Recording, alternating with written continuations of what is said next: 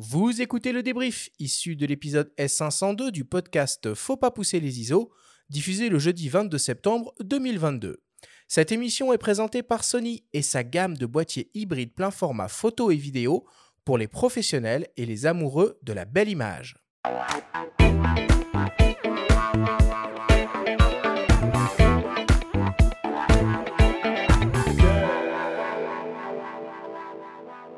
Nous sommes toujours avec Jérôme Kemang et c'est le moment du débrief pour synthétiser les infos importantes à retenir de notre grande discussion autour des bonnes pratiques et du matériel nécessaire à envisager pour se lancer dans la production de vidéos de type vlog ou de live et la diffusion en ligne. Jérôme, peut-être pour commencer, c'est quoi ta définition du vlog? Alors, le vlog, c'est être seul face à sa caméra.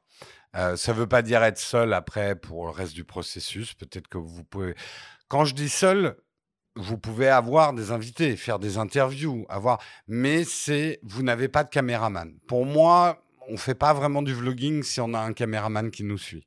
On a parlé d'Anton de Maximi au cours de la discussion et on rappelle quand même le petit conseil d'Olivier Schmitt pour rester en phase avec peut-être les contenus actuels aussi qui lui préconisait d'être à plusieurs lors d'une session de vlogging. Mais à la base, l'essence du vlog, ce qu'on t'a demandé, c'était plutôt seul. Ouais, c'est, disons, sans caméraman. Voilà, c'est peut-être une, une meilleure définition. C'est quoi, du coup, selon toi, les critères à prendre en compte dans le choix de son couple boîtier optique pour se lancer dans le vlog? Surtout pas penser au boîtier à l'optique. Euh, non, mais c'est la dernière chose à choisir. Euh, c'est quoi les premières alors? Les premières, bah, c'est l'histoire. Mais si on reste au niveau de la technique, d'abord réfléchir à son son. Se former à la lumière, à la lumière naturelle parce que vous pouvez avoir le meilleur boîtier du monde. Si vous ne savez pas utiliser la lumière dehors, euh, vous aurez une image dégueu. Ça veut dire jouer avec les éléments Tu parlais des murs, toi Bah voilà, trouver des réflecteurs naturels, euh, savoir se déboucher, comment bah, se filmer en contre-jour quand on n'a pas le choix. Parfois, une feuille d'alu peut suffire pour, pour déboucher un truc. Donc, c'est toutes les astuces de la lumière. apprendre à jouer avec la lumière. Éviter les jours où les nuages passent devant un soleil trop brillant. Votre caméra va pas suivre. Voilà, tous ces trucs-là. Et en dernier, choisir la caméra par rapport à ses contraintes en retenant une règle essentielle, la caméra parfaite n'existe pas. Donc faites-vous un cahier des charges, c'est le conseil que je donne à tout le monde, et, déterminez vos trois priorités. Vous allez avoir 15 priorités au début. Mais tant que vous n'aurez pas euh, raccourci à trois priorités, qu'est-ce qui est le plus important par rapport à ce que j'ai à faire, vous n'arriverez pas à choisir votre caméra. C'est ça aussi un peu la, philosophie Take Your Time. Qu'est-ce qui est le plus important? De quoi j'ai besoin et pas ce dont j'ai envie. Parce que moi, on vient toujours me voir en me disant Alors, je voudrais une caméra pour faire du vlogging, mais euh, je voudrais aussi pouvoir filmer des pièces de théâtre, des concerts de rock, faire du paysage. Euh, bah, et tout ça pour moins de 50 euros. J'avoue que j'ai répondu à quelqu'un, il me demandait une caméra pour faire de la vidéo à moins de 50 euros. J'ai dit un papier, un crayon et dessiner très vite 25 images par seconde. Alors, tu as beaucoup insisté euh, au cours de cette émission sur euh, l'importance du son euh, dans, tout, dans tout ce genre d'exercice. Quel, du coup, conseil tu pourrais donner en termes de, de, micro ou d'équipement qu'il faut envisager? Parce qu'on est sur de l'accessoirisation mmh. de la caméra, puisque les micros internes ne sont pas suffisants euh, pour euh, obtenir une qualité d'enregistrement digne d'un vlog qui se respecte Alors, puisqu'on parle à des photographes, un micro, c'est quand même un objectif. Il y a des micros faits pour différentes choses. Vous avez des micro-canons, vous avez des micro-cravates, vous avez des micros omnidirectionnels, vous avez des, des micros qui isolent bien la voix pour donc des cardioïdes. Donc, un micro, ça se choisit comme un objectif, c'est un outil adapté. Il n'y a pas de micro universel qui va enregistrer tous les sons. Il y a des trucs qui peuvent faire différentes choses, mais comme un couteau suisse, vous n'allez pas faire tous vos travaux avec un couteau suisse. Hein. Euh, couper une bûche avec un couteau suisse. Euh, Alors, il y a une scie sur euh, le couteau suisse qui marche très, très bien pour l'avoir.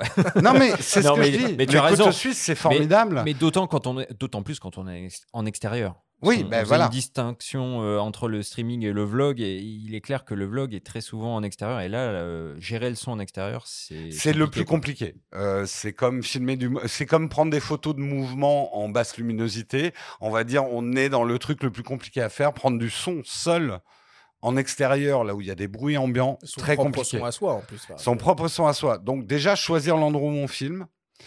Moi, il y a une règle qu'on m'a donnée, que je me permets de donner et qui change tout. Le- L'oreille est un, capteur qui s'adapte très mal. L'œil arrive à s'adapter à une image crade, euh, il interprète. Le- L'oreille, c'est très fin et un mauvais son, il va tout de suite exclure, dire ouais, j'en veux pas. Mais il y a un truc, c'est que si jamais, par exemple, tu dois absolument enregistrer ton son à un endroit où il y a des voitures qui passent, il faut qu'on voit les voitures à l'image.